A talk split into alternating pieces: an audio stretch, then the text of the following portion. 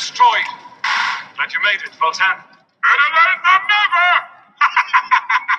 Dale! Look out, Flash! What? Don't move! Stay where you are! Long live Flash! You've saved your life. Have a nice day. Yes! It's EGAT. I'm Kevin. The voice you're going to hear is Paul. Beautiful, beautiful day here in Austin, Texas. We've got a lot of stuff to get to, including NFL draft stuff. We do want to do definitely want to give some love to everyone who's been subscribing, reviewing, um, and then also using our sponsors. Uh, it, it can really be a big time advantage for you, including David McClellan, who is a fiduciary financial forum financial. David's a great guy, specializes in financial life coaching, also retirement planning, and right now he's offering free consultations. So if you are part of the EGAT family, that's all you got to mention. David can help you understand your financial freedom number, maybe some things you could be doing a little differently too to uh, build your wealth and also achieve financial freedom faster. Very, very sharp guy. Won multiple national championships as a Texas swimmer, and he is taking those taking those winning ways uh, to the fiduciary financial advisor role, and uh, definitely can help out our listeners. He's already done that too. So give him a call. It is 312 933 8823. That's 312 933 8823 or D McClellan at formfin, dot com. Paul, how are we doing, buddy? I'm doing good. You know, it occurs to me that David is not only uh, a triumph of good financial advice and also as, as a swimmer, but he overcame years of chlorine poisoning and still operates with high level brain function. Yes. That is a good point. I didn't think about that. He's he's been able to been able to overcome a lot, but he does have Eddie Reese in his back pocket, so that always helps. That does help. But yeah, David, here's the proposition on David. You call the number. Basically, there's a lot going on. If you guys haven't noticed, um, capital gains rates potentially skyrocketing, uh, federal tax rates skyrocketing. I live in California, so I'm always getting screwed on state taxes. Thanks, California. And then uh, also, of course, we've got the possibility that 1031 exchanges for real estate may be soon outlawed, prohibited, or limited. If you think you have a full grasp of the scope and implications of every one of those things, let me tell you, you don't. Give David a call, and he's going to help you understand what's going on. And if there's a fit, you'll work with him. And if you don't have a fit, guess what? You just got about 15 minutes of awesome free financial advice. Yep. Yep, ex- exactly. It, it's free, so go ahead and give it a shot. And you bring up some good points. Definitely changing environment right now. So you want to talk to a professional who can help you out and maybe get some stuff done while you can. Uh, all right, we had the draft. Uh, we previewed it a little bit, and I love the NFL draft. It uh, we'll get in, we can get into a lot of stuff. What Dallas did, what Houston did. One thing that was pretty obvious, at least on day one on Thursday, no Big Twelve players. Whew. Yeah, yeah. Fortunately, uh, the Big 12 had a slightly better day two, Right. which is good. But from a perceptual impact, I think that was a, a big negative for the Big 12. Certainly a, a negative for Texas. Those of you who are familiar with me and my writing, uh, I have been shitting on the Big 12 basically since its reformation and pointing out the demo- demographic inevitabilities of the Big, Big 12, how it's going to devolve into a minor league. And it does have nothing to do with Texas. Look, the reason the Big 12 exists is because of Texas. So when people say things like, well, that's because we've been down, that's why the Big 12 is down. No, no, no. You, you guys got it wrong. I want to know what a conference can do for Texas, not what Texas can do for the conference, which is single handedly keep the Big 12 on life support. So, irrespective of Texas, and putting Texas aside, and Texas had five players drafted, which is an improvement over recent years. Uh, the Big 12 as a whole, we're going to cover some of the numbers per capita, and they're pretty shocking. And so it's not just a question of some bad luck on day one. It's a question of a, of a holistic decline in the Big 12 as a whole. And it's just because of demographics. It's also because of TV sets, because of perception. Uh, it's, it's because of all those things. And mo- now more than ever, your conference matters in a way that, you know, I would have argued five years ago that Texas can just be Texas and sort of defy the headwinds of a weak conference. But I'm not so sure about that anymore, Kevin. Yeah, Ohio State's done a good job with that. Now the Big Ten has been better the last couple, last five, ten years, but the Big Ten definitely had some down times, and Ohio State was able to kind of get through that. Now, well, I guess they won it in 2014. So, yeah, even with the national championship. But I think you make some good points. And, yeah, it, it does feel like it's a lot more tied to the conference. Obviously, the SEC has been able to use that as a as a selling point, even for schools and programs that aren't doing that well. But 22 overall selections in the NFL draft from Big 12 football programs. You had Oklahoma and Texas had five picks each, which tied for 11th among all schools. So those are your flagship schools, and they're they're sitting at 11 nationally. Yep, yep, that's exactly right. So hey, let's do this. Let's create a little structure for our listeners so they understand what we're gonna how we're gonna pitch this to them. We're going to cover the draft, but we're going to give the Texas perspective first. So, what Kevin and I are going to do is break down the five teams that the five respective Texas players were drafted to, how they sort of fit with those teams. If, that, if it was a good landing spot, we can talk about their futures there. And then let's talk about the conference argument. And then let's finish up with some of the Texas related pro teams. And then maybe some random teams. Of course, San Francisco had a very high profile selection, a surprise selection of Trey Lance. Uh, we can, you know, either praise or dump on some various NFL teams around the league, and that's how we'll finish it up. Is that fair, Kevin? That works for me. Let's do it. Let's start. Right. Let's, let's, start with Texas, Texas, my man. Yeah, so no first round picks. I ex- I expected both those guys even months ago uh, after Joseph Ossai was really taking the Big 12 by storm. I, I still said I'll take the field. Um, I didn't know he'd end up being a third rounder, but Sam Cosmi, I guess we can start there, ends up going in the second round to Washington. You know, here's the really good news Washington has a very experienced offensive line coach. And we've talked about it that not all 32 offensive line coaches are are really good at what they do. So I think it was imperative that Sam Cosmi go to go to a place that had a guy who really really knew what he was doing and can reprogram him, recalibrate him and get some technique in there. That could end up being a hell of a pick for them. I'm not sure how how soon he'll be ready, but I do know that he's going to a good spot in terms of offensive line coaching. Yeah, I, I hope that's true. I don't know the ins and outs of the Washington football team O line coach. John Matsko. Okay, yeah, I don't. I'm not familiar with that guy. I usually am nerd out, and I usually know the preeminent O line coaches at different levels. But um, if he's good as advertised, or even above average, then I think Sam Cosmi is going to have a 10 year NFL career. Mm-hmm. I, I, really do. I, I think Sam is a very good player, and I think he has a lot of meat left on the developmental bone in terms of skill. And whether he starts inside and then eventually works outside uh, will, will remains to be seen. You know, he's not super long, but people were talking about Sam as like as if he was like six two and a half. The guy, the guy's a legit six five. I know his arms aren't super long, but they're not they're not T Rex arms. Um, the guy's got enough length to play offensive tackle in the NFL. And frankly, the people that that sort of hold up this incredible standard of Jonathan Ogden, Orlando Pace as the standard of the NFL, those guys are freaks and exceptions for a reason. The, the fact is, the average quality of offensive line play, particularly out in tackle in the NFL, it's not so great right now. And so I think Sam is, is more than capable of eventually becoming a starter out there and, and being a vital piece of a team which, despite its best efforts, despite the best efforts of Dan Snyder over the years, actually has accumulated some really good infrastructure talent. Yeah, and he's going to get a good test right away in practice because they've done a they've kind of done what the 49ers did and they're trying to build with defensive line and they've done that in the last couple of drafts. So he's going to have some good edge guys to deal with in practice that should sharpen him up a little bit. Well, speaking of the edge, our man Joseph Ossai, one of our favorite players, the product of a Nigerian lion mom, mm. uh, goes in the third round of the Cincinnati Bengals. What do we think about this? I mean, I don't like anyone going to the Bengals. It's another number 46 that goes to the Bengals. I think he's much more prepared than Malik Jefferson, who, I mean, with the lack of squats, the lack of a lot of stuff, was just not ready for the NFL. And I think that's been proven out. But I don't like him going to Cincy. I do like Joseph Ossai. I, th- I think he's going to be able, you know, he's going to have to add to his repertoire. We've talked about that. Get a curveball and a changeup to go with that fastball. Uh, he's a little stiff. I don't know what they can do about that, but I think he's going to be a really productive player. And I think they're going to start him out as a specialist, just trying to get to the quarterback on third down situations.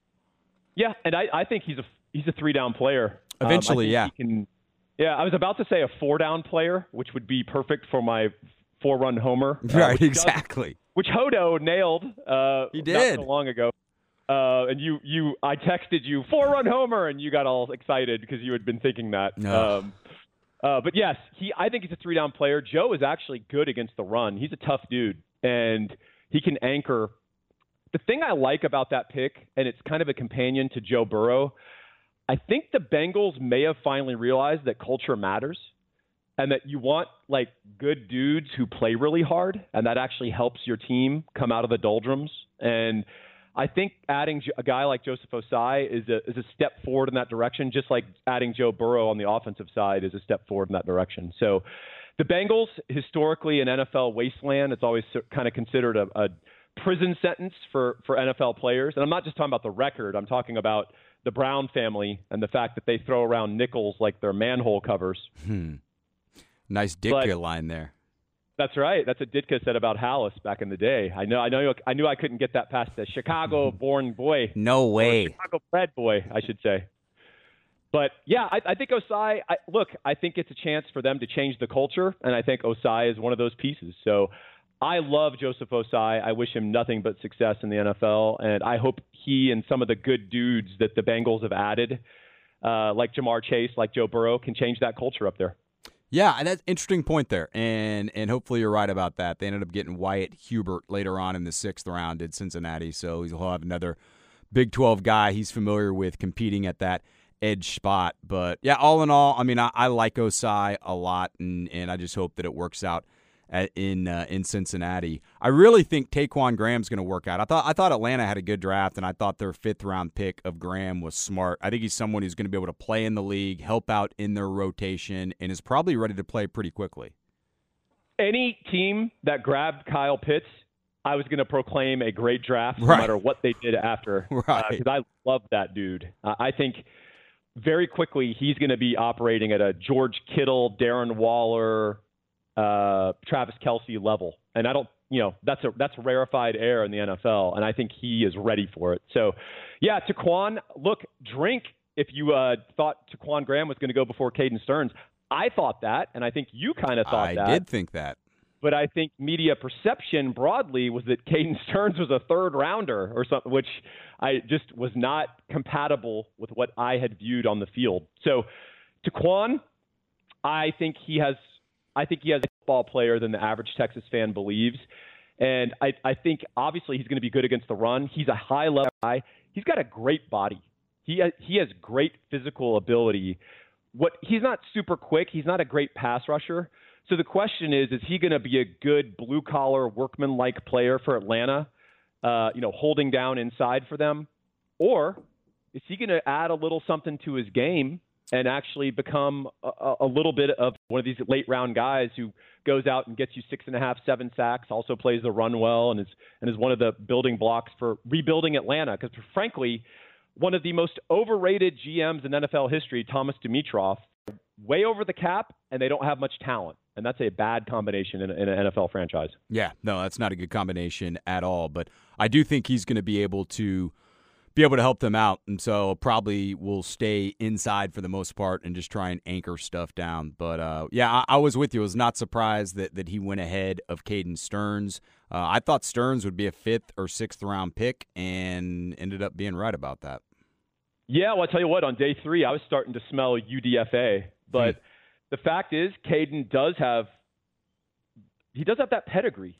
And and that and that freshman year is bewitching, right? If you're an NFL talent scout and you're looking for bargains in the later rounds, the hope is you can get that guy coached up because then you go look at the pro day and you're like, well, this guy's athleticism is not diminished despite the injuries or, or whatever else. And I think I can get him. And, and, you know, getting it, it all gets back to Chicago, Kevin. But Vic Fangio, former DC of the Chicago Bears, now the head coach at Denver, you've got to think he may have played a role in this draft pick. And if Vic Fangio sees something in someone, maybe there's something there, or maybe Vic has no uh, Vic has no say at all. And this was a, a pick of John Elway's crew and, and his GM group at, at, the Broncos, which is not always in line with the the coach of the Broncos. Let's say it that way. So I don't know what's going to happen with Caden Sterns. My suspicion all along is that he kind of at Texas at least liked being a Texas football player more than playing football at Texas. Yeah.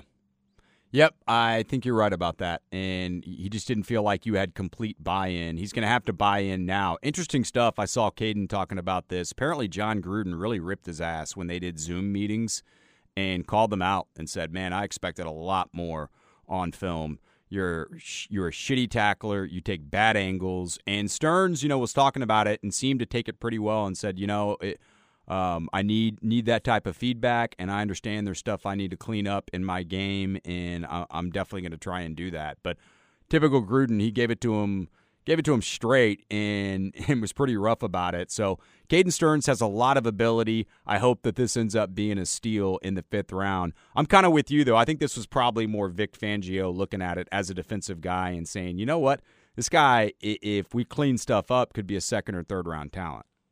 Yeah, I think you're right, and uh, I, I, would love to be on that Gruden Zoom for any of these guys. Oh God, I hey, know. Hey man, Kate, man, you got to make that tackle, man. yeah, well, we'll we'll we'll touch on the Raiders at the end of this because they are they did Raider type stuff in the draft yet again, so yes, that'll be did. amusing. Uh, Mike Mayock, amazing. So I thought, hey, I thought that though. We will, uh, but you know what? It's you can kind of look like a guru when you're sitting at NFL Network and you got a bunch of graphics behind you and yep. you're you're you're making your proclamations and not necessarily having to own them, right? And that's the difference. So we will we will hit upon that on Mr. Mayock and, and the Raider Brain Trust. Hey, last but not least, Mr. Sam Ehlinger, proud product of Westlake, uh, four-year starter at the University of Texas. He's all over the University of Texas record. Realize just the kind of numbers that Sam put up at Texas, both rushing and passing. Uh, obviously, not the career that he had hoped for in terms of wins and losses, or certainly for Texas fans. But uh, you know, Texas Texas quarterbacks don't single single handedly control the outcome of a game, and I think that the Indianapolis Colts and Frank Reich saw something in Sam.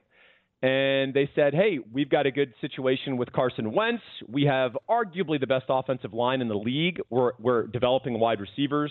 We've got some tight ends we have a stable system. People don't realize Indy's pretty damn good, right? Yeah. I mean, they're, a, they're right on the cusp, and Sam is going to have the opportunity to come in, compete, probably grab that second string role from Jacob Eason if he performs the way I think he can. And then you're just one Carson Wentz meltdown away from taking snaps for the Indy Colts. Or injury, which has been another thing. Or, it could be either of those or injury. You're absolutely right. And you think Frank Reich is going to be calling QB power about eight to twelve times a game, or do you think he'll just let Sam throw the ball? Oh man, I do. I can see him because he used Jacoby Brissett and even did it in the playoffs, and and used two quarterbacks and used Brissett as a runner. So it's not going to. In fact, I'll be surprised if there aren't some packages in there that that have a little Bam Bam Sam in them with some with some. Uh, passing options off that. But yeah, look, uh, he's tried to rework his mechanics, and I think he could not have gone to a better place. You mentioned that Indy's a pretty good team. They've done a great job in the draft the last couple of years, and it goes back to the uh, Castonzo Quenton Nelson draft where they were having to rebuild that horrific offensive line, and they did that pretty quickly. So I really like what they've done in the draft the last couple years. I think this is a great place for him to go with a quarterback guru and with some opportunities there as well. Yeah, the offensive line so bad it made Andrew Luck retire in his prime. Right. Yeah, that that that and probably the game of Magic. Um, but you know, uh, Magic the Gathering. Yeah, I, he he just seems like a, a, nerdy type guy that wants to go do other stuff besides play football. But I think that had to do a lot with it. Obviously, he was pretty tough and dealt with a lot of injuries. So Sam has had to do that as well. He's going to a much better situation than the one Luck left. Hey, can you imagine? I've I've met Andrew Luck very briefly. Uh, he is gigantic. I'm yeah, not sure huge. if that's always communicated on TV. He is a gigantic human being in every sense, and uh, how devastating and terrifying would he be if he showed up at Pease Park for the LARPing that they do out there, the live action role playing? You know, where they have the foam uh. swords and all the D and D dudes like go out there and they, you know, there's a wizard who's like throwing paper balls at you, saying fireball, fireball, fireball. Wow. Wow. I think uh, if Andrew showed up with his big battle axe and wearing like uh, you know animal skins like a barbarian, you think everyone would just piss themselves and take off running? No, I think they absolutely. would. What is this guy doing? He, he can't be part of our club. Oh yes, he's part of your club. Paul, you sounded pretty familiar with that. Have you done that before? Uh, yeah, man. How do you think I land chicks? Oh, yeah, God. exactly. no, I've never done it, but I have sat in absolute awe and and viewed them and witnessed these behaviors, and uh, it is terrifically entertaining. And you know what? They're they're not hurting anybody. Right. It's it's all good.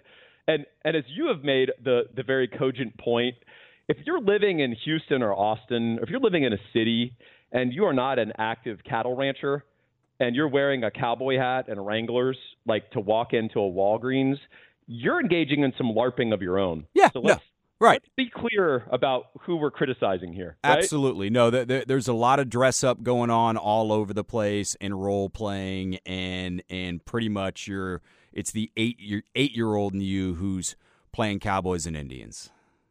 Yeah, I mean, I, I live, I mean, Austin, of course, you and I live in the hipster centrals, and you see these little coddled trust fund kids walking around with mutton chop sideburns wearing flannel like they're 18th century. And, like, hey, man, you're not a you're not a Union War general, Ambrose Burnside. Like, let's let's get a trim. Let's uh, take off the flannels like you're a working man, and uh, you know, stay in your lane.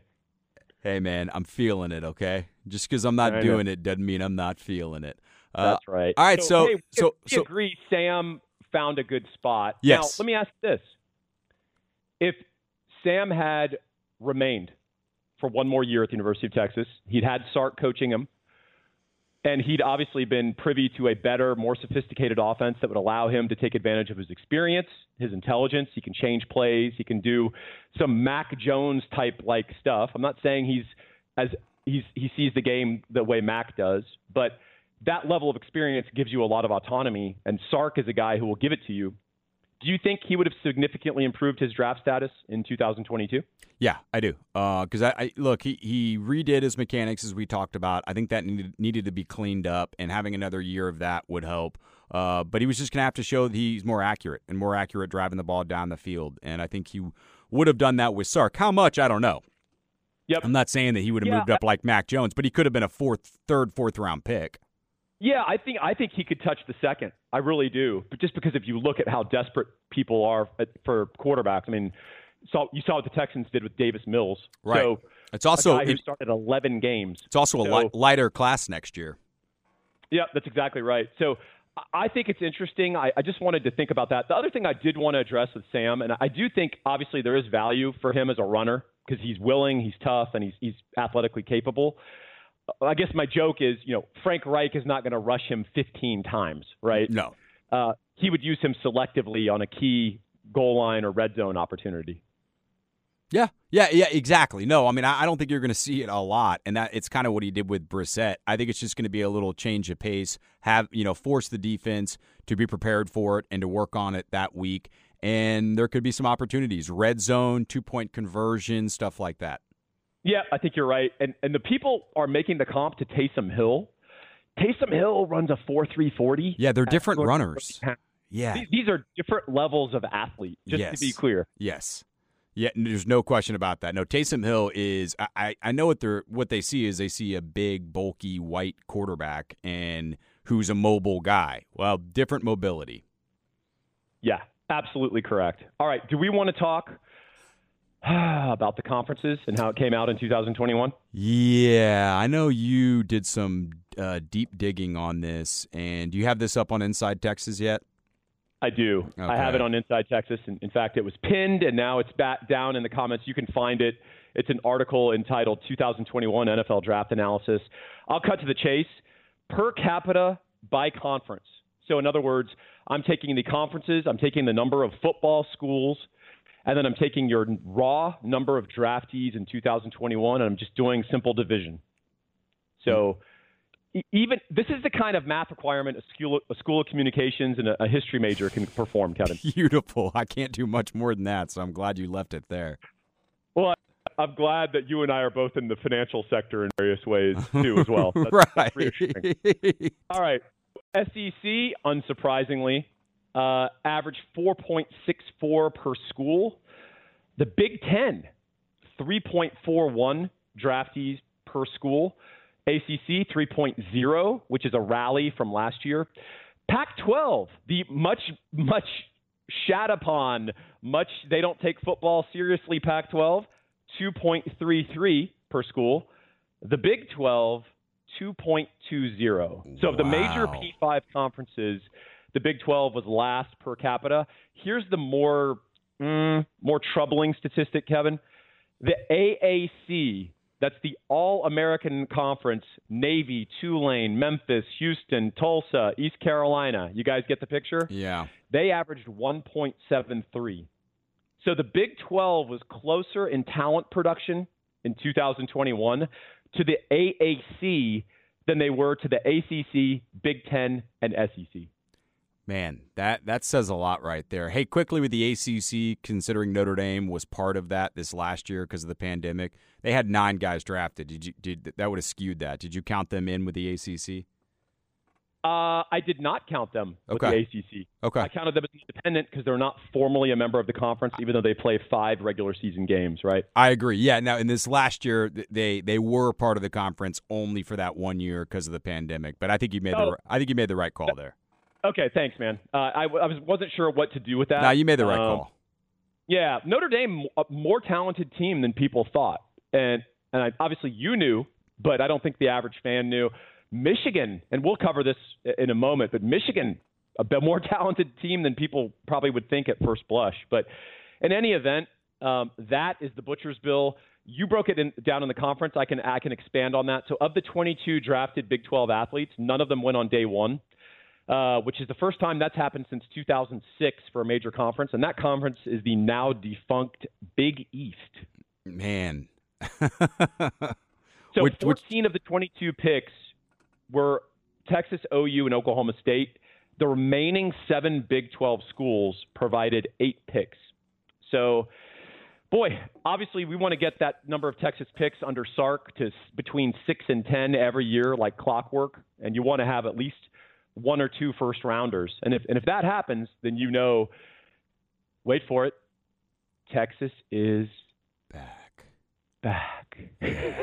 I'm never gonna say that. They they until they win three championships in a row. Maybe on that third one, I'll say Texas is back. I think we're back. I'm not sure though. when Sark does the the uh, hat trick and gets the third title, I, I will put a Texas is back disclaimer on the podcast title, and then we can all agree. we can all all move forward. Yeah, I mean, I think it, it's it's pretty telling.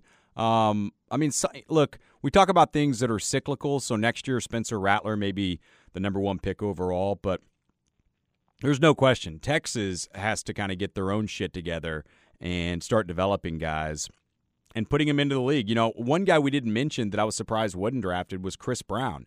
In fact, I, I, I guess I'm I'm not surprised that he wouldn't draft it. I'm surprised he wouldn't signed as an undrafted free agent right away, and he's still available. The last I checked, it, it feels like a lot of guys, and I thought he was going to be one of them, are diamonds in the rough, and we've seen that with Poona Ford. We've seen that with Malcolm Roach, where people kind of know they're talented, but they feel like they can wait wait it out and sign them as undrafted free agents or get them super late. You know, there's a, a famous like old quote, could be apocryphal, from a GM or a scout, where they say, "Hey, why did why don't you invite this guy?" And it's basically that like a four-year starter, 50 start type guy, steady, not a great athlete. Why don't you invite this guy to training camp? And the the GM says, "I'm afraid he might win a spot on the roster." right. I kind of feel that way for Chris Brown. I do too. I do too. Yeah, he's not real twitchy, that's obviously um, and his size too plays against him. But his film was was pretty good this last year. he, he was our best safety. Yeah. No, he he was our best defensive back, second best defensive player. Yep, I think you're. I think that's about right. that's crazy. Well, okay. So, did you want to hit any of the top teams for the 2021 NFL Draft? There were a couple of surprises in the top 10. Can you guess them? Um, surprises. oh, Are we just talking overall draft here? Overall number of picks in the top 10 in 2021. I mean, top 10 total, right? By school. So Alabama had 10. That's not surprising. Ohio State had 10. Georgia had nine. Notre Dame had there were nine. two There were two. Yes, Notre Dame had nine. There were two entrants to that top ten that may be surprising. Oh, that should be surprising. You care to guess who they might have been? Hmm. Very difficult question. I make it pretty open ended there. I'll throw North Carolina in there. That is a great guess. You're very close. No. Okay. Um, It's a basketball school, though. It is a basketball school. Um, Uh, Stoops' brother coaches there. Kentucky. Kentucky. Wow. May surprise people. You know what? Go back and look at their uh, rivals or, or their 24 7 signees over the last three or four years. I think you might be surprised how much talent Kentucky lands, and, and they do a pretty decent job of developing it. And then uh, this one, you will never guess Pittsburgh. Wow. They had six. I never would have guessed that. Yeah. I don't know how that happened. I, I don't either. And I mean, I watch Pitt, and Pitt kind of has some spread out talent, but I, I, I wouldn't have guessed that. It just goes to show you, though. I mean, you get five or six guys, it doesn't mean you're going to have a a great team, but it does mean that you're obviously developing some talent. So Pitt at Well- Pitt at six, huh? Pitt at six. Isn't that shocking? I mean, Yeah, it I'm- is. You know, I can barely, I can kind of remember as a kid when Pitt was like a legit football school. Yeah. We played him in the Bluebonnet Bowl. Craig Ironhead Heyward. Oh, even before then, right? Tony Right. Dorsett, uh, Dan Marino, Mark May. Uh, they had a bunch of Hugh Green played Hugh there. Green, yeah. I mean, they were uh, legit, and then they just sort of disappeared into sort of irrelevance. But nah, at least they're talented. I have no idea how good they are. Um, all right. Well, we talked about the conferences and, of course, the geography that produces talent. If any of you are out there looking to stake a little of your own geography or to get a better rate on your current geography, and of course, the geography I'm talking about is your house, you need to give Gabe Winslow a call. 832 557 1095. Here's the deal I sort of mentioned ominously that there could be some good opportunities for refinance coming. That time is pretty much here. So call in, give Gabe your application, then he will tell you when to pull the trigger on your refi. That's 832 557 1095. Again, the message is clean and simple. Get in your app now. Gabe will let you know when to pull the trigger, and he's going to get you a killer deal that's going to put hundreds of dollars in your pocket every month and tens of tens of thousands of dollars in your pocket over the lifetime of your loan. By the way, if your loan is like a 375, which is a great rate by Yeah. any historical measure, he can save you money. So give him a call, 832-557-1095. Kevin, shall we talk a little NFL? Yeah, we should. I just want to say Gabe has been phenomenal for us, and I don't know. uh, You hit the nail on the head. Like you got to do that right now, and because things, things, God knows where they're going to change, and I, I would, I would jump on that as soon as possible. Just like we talked about with David McClellan, it can't hurt. Yeah, I, I agree 100%. And hey, the beauty of Mr. Winslow, and as I've had direct feedback from listeners, they called him. They had a killer rate, and Gabe said, "Okay, who's it with? Oh yeah, that guy's reputable. He's fine. Uh, yeah, I can't beat that rate. I could tie it. So if you want to go with that guy, that's cool. So Yeah. I mean, that's that's great. That's assurance, and you can go ahead and pull the trigger. Or if he can beat it, or if he can give you a bigger context that sometimes it's not just about the rate, but also about the ability to execute and not lose your house uh, that you wanted. That's also a factor. So anyway, give him a call, and uh, let's talk about the Texas pro teams. As much as I dread it, because following both of them is like a kick in the nuts sometimes.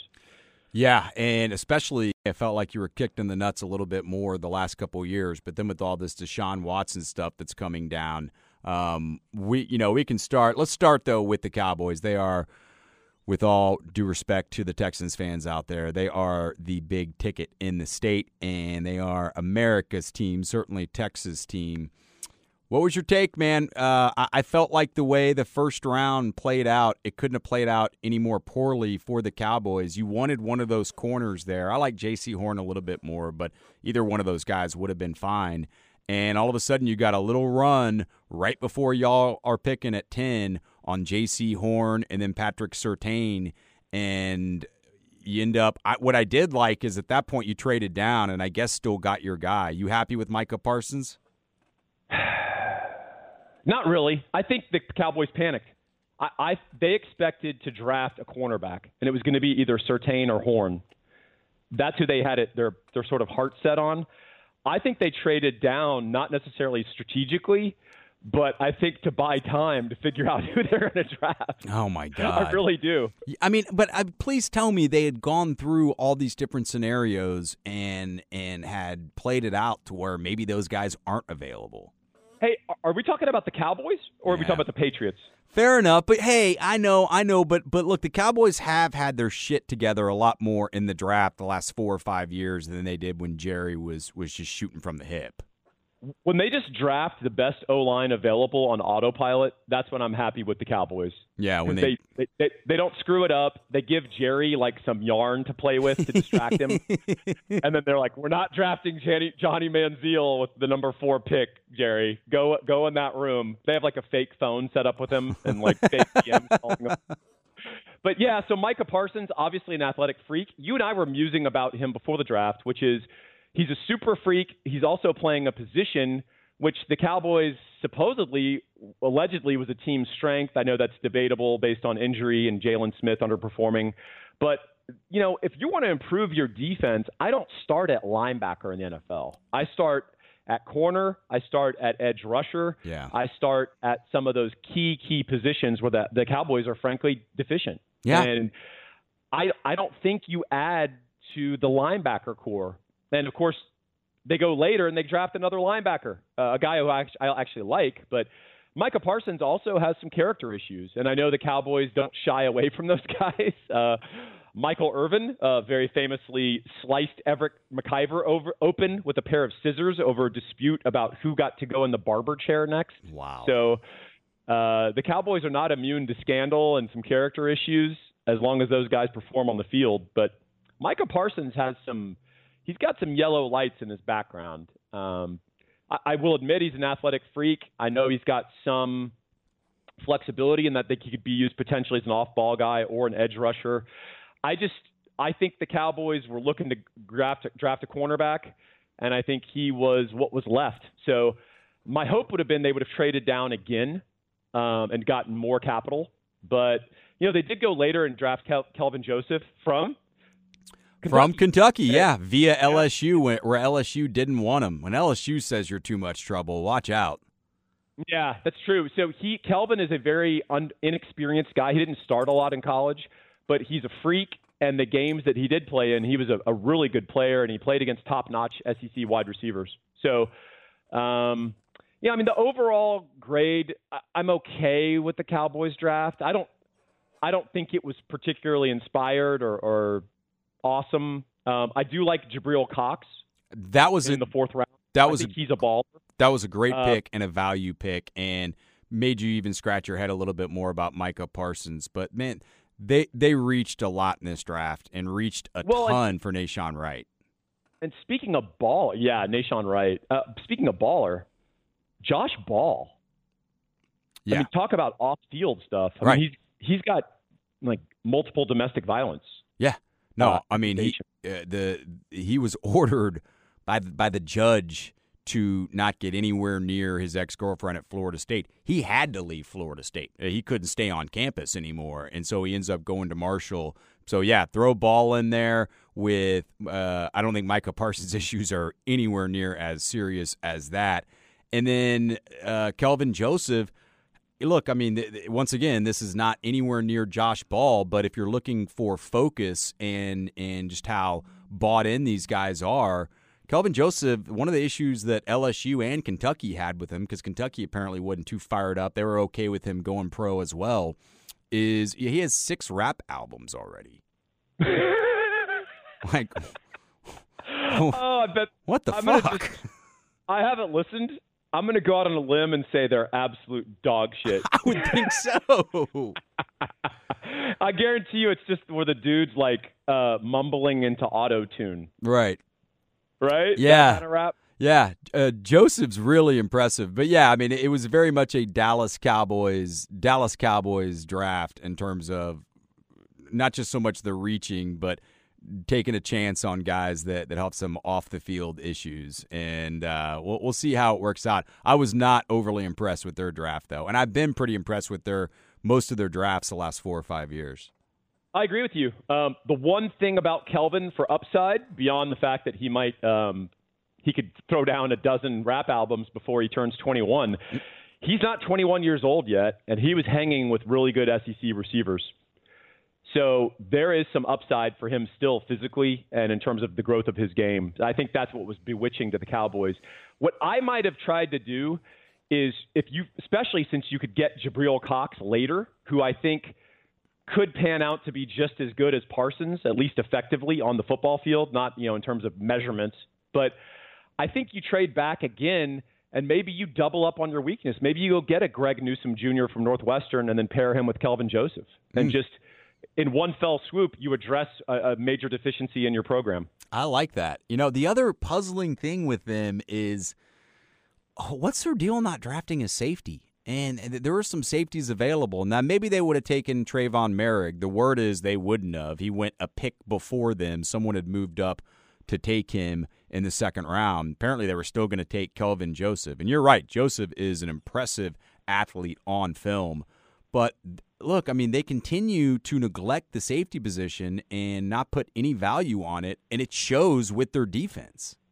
Well, and what's crazy, Kevin, is if you look at the Dan Quinn system that of defense, which various teams in the NFL have tried to implement, the only places it's been successfully implemented are Seattle, the famous Legion of Boom, uh, and then also one year in Jacksonville when yeah. they had an absolutely loaded defense.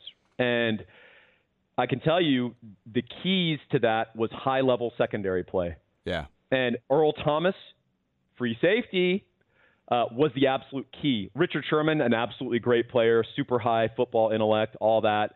I know Kam Chancellor is a good hitter, good player. That thing was cemented by Bobby Wagner's coverage skills and Earl Thomas's ability to cover the entire back. Yep. And if you don't have that kind of piece and the Cowboys, I can assure you, do not.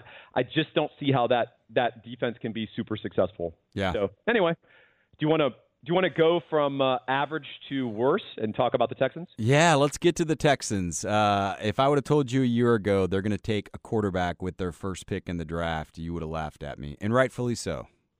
Well, that's really a message that if you're going to deliver to me, you want to kind of massage me a little. Oh God. You don't want to just throw that on me. No, no, I wouldn't. Uh, yeah. So the so the massage massage stuff has completely changed uh, what what they're doing. And look, he's got 22 civil counts right now. We'll see, kind of see where that goes. But my guess is Deshaun Watson's not playing football for anyone next season, probably the whole season. So they go out and get Davis Mills. Davis Mills from Stanford hasn't uh, hasn't played a ton of football. I know that he was a big recruit, and people like some of the physical stuff that he brings to the table. But he was also one of those guys with Kellen Mond. We laugh at that as you get closer to the draft. All of a sudden, you start hearing names of possible late first round surprises, and you're thinking, where did this come from? And Davis Mills was one of those guys. So they may have gotten a pretty good pick to take him in the third round with the third pick overall. But look, this is a team that has to completely rebuild, and I guess Davis can be a part of that. Yeah, you know, I erroneously said that Davis went in the second. Thank you for that correction earlier. Uh, I'd forgotten that Bill O'Brien cha- uh, traded away the entire draft yes. for the next two or three years. They didn't have a second round pick. they didn't have a first round. They didn't have a second round. So they get old Davis. So Davis has 11 college starts. That's a red flag right there here's what's appealing about him. He played at Stanford. I did get to see him just by virtue of, of, of osmosis, living out here and, and flipping on the television and seeing Stanford. He looks the part, Kevin. I mean, he looks the part. Yeah, he does. I'm talking 6'4", 6'5", 225, handsome, chiseled jaw, stands nice in the pocket, great arm. Uh, you know, the word arm talent is oft abused and never defined, but – he's got arm talent, whatever that might be or mean to you. Uh, but he started 11 games, and he just doesn't have a, track record. And and he's also got a pretty significant injury history. So I think the you know obviously they want to put him into a good S and C conditioning program, a lot of uh, cryo, and, and probably some deep massage. God. Oh, just be careful with that. Be careful with that. Yeah, you know, it's funny you mentioned that he's, you know, big guy, looks the part. It kind of takes me back to uh, Moneyball. You know, we're not selling blue jeans here. Um, no, we, and, we, are not. And he locks onto receivers. I know, I know there's a lot of questions about his decision decision making. I mean, th- he's a complete project. He is, and you know what? I, I see Texans fans uh, crapping on Nick Caserio, the GM. Nick Caserio is playing an incredibly bad hand. I Yeah. mean, I, I, what what do you want him to do? I, Right. I don't, I don't, I don't. I, I mean, Bill O'Brien gutted the future of that organization. So, uh, what do you want Caserio to do? I mean, he, he's doing the best he can. Yeah. No, I, I think you're right. It, it's a tough position to be in. Now, I think what they're upset about is that you needed defensive help and you end up taking with the next pick they had, which was also in the third round, later in the third. You take Nico Collins, a receiver from Michigan, in the fifth That round. bizarre. It, totally bizarre. That doesn't make sense. I actually get taking Brevin Jordan in the fifth round because that's a steal. Brevin Jordan Yeah. should have gone way before then. He was easily the best player available. Should have been on anyone's board and should have been for about a round uh, before when he actually went. I mean, so he goes in the fifth round. I get that, even though they've got way too many tight ends. Look, this is just going to be a complete rebuild. They're going to be they're going to be two and fifteen next year. I saw, yeah, 17 game schedule. That sounds so weird to me to I my know. ear. you, right? you heard me pause, and I was like, "Yeah, I guess that works." Once Yeah, again, that but communi- communications like- math. Yeah, exactly. I'm going to be saying sentences like the Washington football team is good enough to go 10 and 7. right? Yeah, And exactly. People from people from 3 years ago will be like, "What are, what are you talking about?" Yeah. Or what- uh, yeah, so look, you're talking I- about a playoff Nico loss? Collins, look, you're tied into some of that upper Midwest football a little better than me. I watched him play. It, he's fine. It's a di- he's a dime a dozen good college receiver that can be gotten anywhere in the draft at any time. Yeah. No. Yeah. He, he he's a bigger guy who runs nine routes, He's fine. but his hands I mean, are inconsistent. Yeah, he's not bad. No, he's not. I- but he, you can get that guy whenever. yeah. Yeah. Uh, you can get that guy as an undrafted free agent sometimes from Grambling. Yep. I mean, like, uh, oh man, I, I just, yeah. I mean, I, I feel bad for the Texans fans, the the ten of you that remain. Um, and you know what? I'm a I, I was a Deshaun Watson fan. I irritated Cowboys fans by saying he's a better player than Dak, but uh, He was. ooh, uh, he is. Yeah, he is. yeah. yeah. You got to you got to play in games to be a better player. Hey, what do you think about this pick? So the Texans, they finally uh, hit their defense, and I, I say hit their defense. It's not going to matter. They, they're going to be a minor league team next year. They're going to suck so bad. But they get Garrett Wallow, a guy we're we're familiar with. Now they traded up twice to get him, which, yeah. The more I'm thinking about this, I understand some of the frustration with Caserio. Uh, you're right. He's not playing that good of a hand, and maybe he tried to kind of get some stuff, you know, was just trying to force stuff. But we've seen Wallow a lot. Wallow's a good football player. Do you think he translates to the NFL? Yeah, yeah. I think he can play off ball. I mean, the the big issue is that there's no linebackers currently translating to the NFL. That's the issue in the league Right. because you're it's a position that's always wrong. They've they've managed the, the the the changes in the offenses, the changes in schemes, the changes in rules. It it makes you kind of always wrong. So yeah, you get the 215 pound super fast linebacker who can cover, and then you run into the Baltimore Ravens and they run power up your ass and rush for 240 yards. Yeah. Uh, and then the next week, you get your 260 pound old school snot flying middle linebacker, Dick Butkus. And then you play uh, the freaking Chiefs, and they're motioning out, you know, every player, and they end up with Travis Kelce one on one on your in the middle of the field with that guy, and he he gives you know he gives up 11 catches for 180 yards and two touchdowns. No, you're right. The good thing Wallow was a safety before, you know, typical Gary Patterson guy. He was a safety and then converted him to a linebacker. So I, I think Wallow could work, but you make some really good points about linebacker. It's it's just kind of a tough fit. Uh, all right.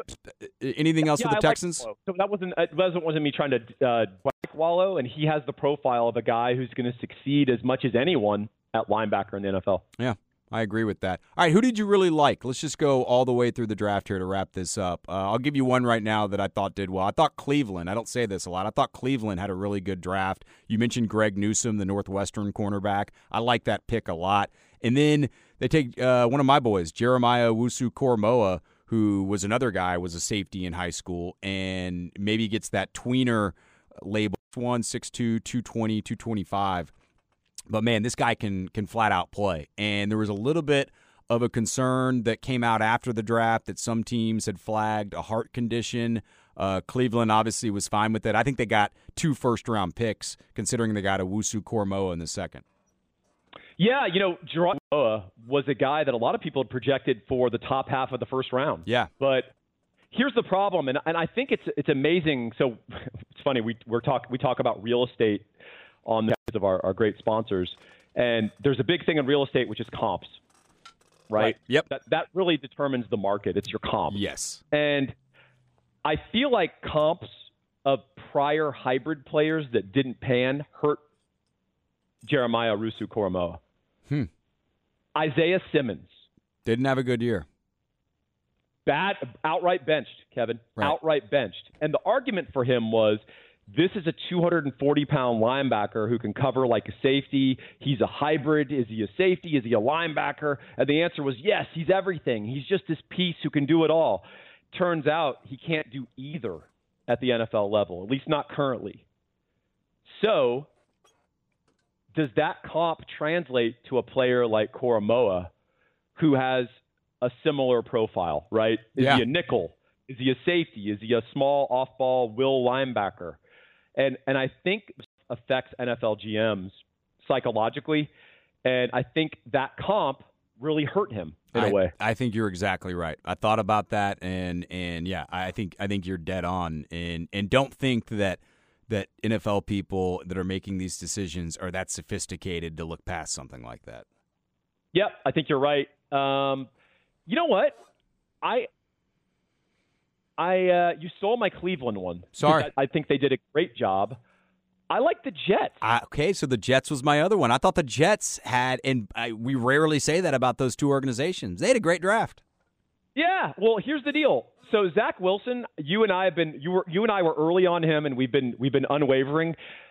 Then I saw him in a suit. He's 11 years old, Kevin. Yeah. I'm really concerned about my Zach Wilson predictions. He he he is a young young looking guy. I actually saw a split image with him and Mac Jones, and someone said it looks like Zach Wilson is an intern for Mac Jones' Senate run.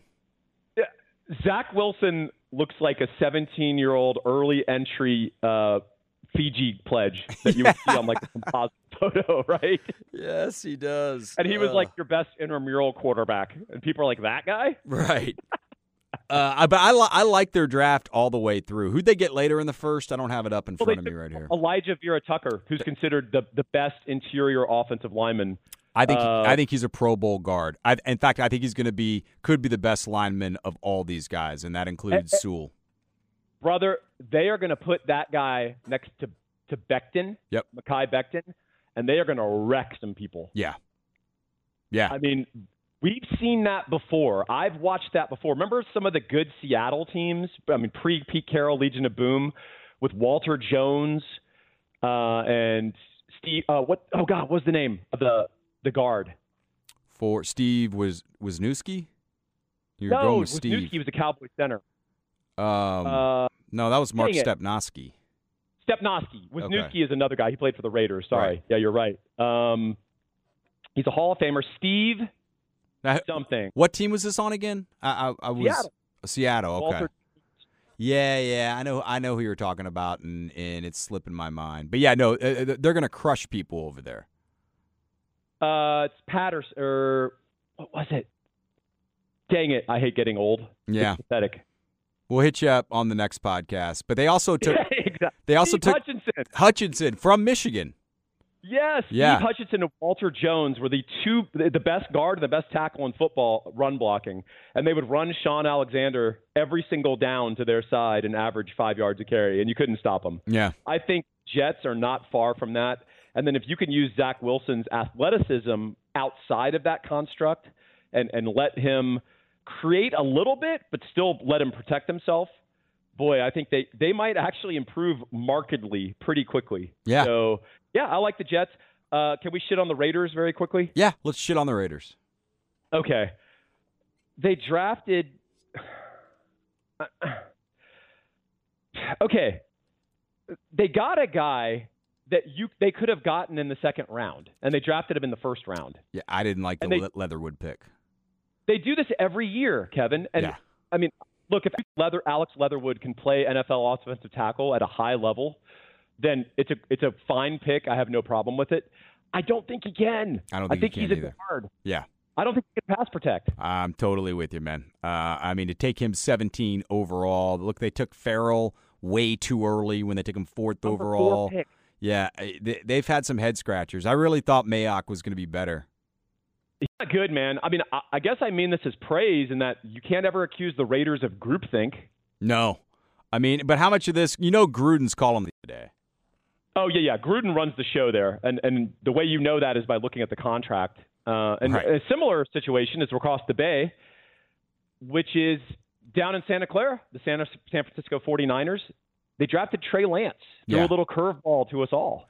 I was thought that a, was it all a smokescreen, or was this something that they actually made sort of a bad move? They panicked, and then they just went with the, what they sort of could salvage at number three. Yeah, I mean, look, we talk about it. People always try and make the quarterback group more inclusive than it probably should be. And yeah, Lance maybe is a first round pick. There's just not enough of a sample size. So I trust Shanahan and his offense, but he may be believing his own shit a little bit too much. I thought the Niners had an awful draft. Uh, I like Aaron Banks, but they reached for him in the second round. Trey Sermon in the third round. You can get a Trey Sermon running back in the fifth or sixth round. I, I didn't. I didn't like any pick they had. I, I agree with you, and I'm I I sort of have some weird fondness for the 49ers, uh, even though I'm a Cowboys fan. Uh, Trey Sermon, I'm so glad you mentioned that name. Has there ever been a luckier running back? Oh, I know, right?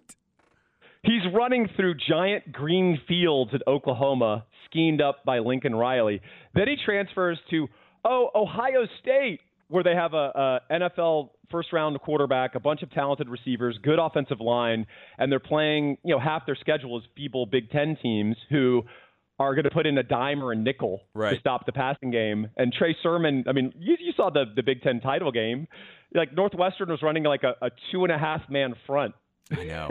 I, yeah, it's And then Sermon goes to the Niners, the greatest running back system, front friendly system. And Trey Sermon was born with a horseshoe in his ass. yeah.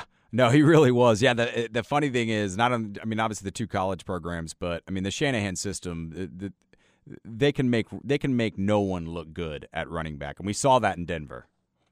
Yeah, and uh, what I don't understand about Shanahan is why do they keep expending draft capital when they can get an undrafted free agent? I don't know. Star in their backfield. I don't know. I, I did not like the draft. I didn't like the draft for the Bay Area uh, either team. Yeah, well, uh, yet another sign of the decline of the Bay Area, Kevin, and that's why they're all fleeing and flooding Austin. And while they're doing that, uh, you better find a realtor who can kick ass and take names. And the realtor who can do that for you, dear listeners, is Laura Baker. You can reach her at 512 784 0505. Uh, We told you a story about really what differentiates realtors, Kevin, is their ability to go above and beyond the job and really whether you're a seller or a buyer. And Laura is a member of the Andy Allen team for Keller Williams. And I want to tell you a little bit about one of the ways she creates value and goes above and beyond.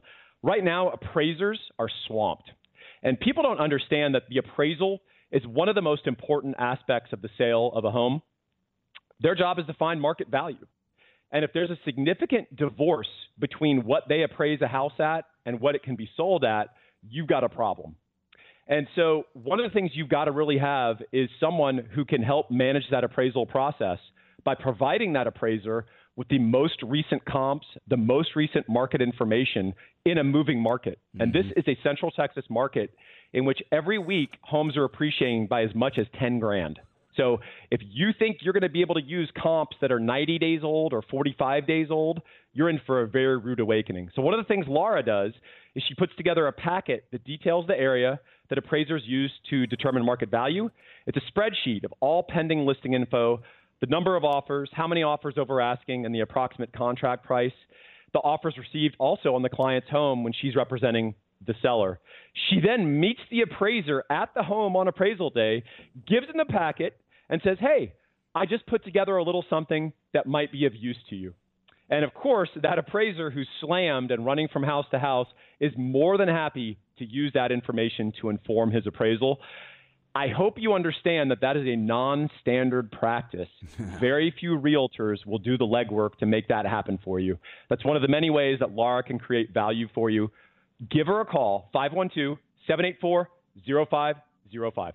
She has been fantastic. It's so happy to have everyone who's been a part of our family, including y'all listeners. So, uh, especially uh, the listeners. So, we appreciate everyone who's been listening. We're almost at one hour even here. It's almost like we planned this thing, Paul. You have a great Well, week, that's it. brother. Absolutely. You too, you listeners, go out there and kill it. Enjoy the good weather. And uh, we'll see you guys next week.